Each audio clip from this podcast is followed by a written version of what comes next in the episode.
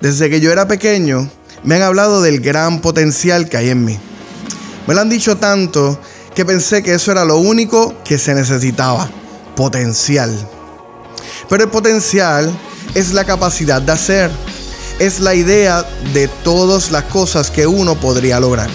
La realidad es que el potencial sin acción, sin la práctica, sin el conocimiento, sin el tiempo, no es absolutamente nada aprendí que para lograr alcanzar ese potencial tenía que hacer. Porque en cierto punto de nuestra vida, como personas y como creativos, el potencial deja de ser suficiente. ¿Cuándo? Cuando se empieza a requerir de nosotros resultados. ¿Y tú? ¿Estás realizando tu potencial? Recuerda, mantente creativo.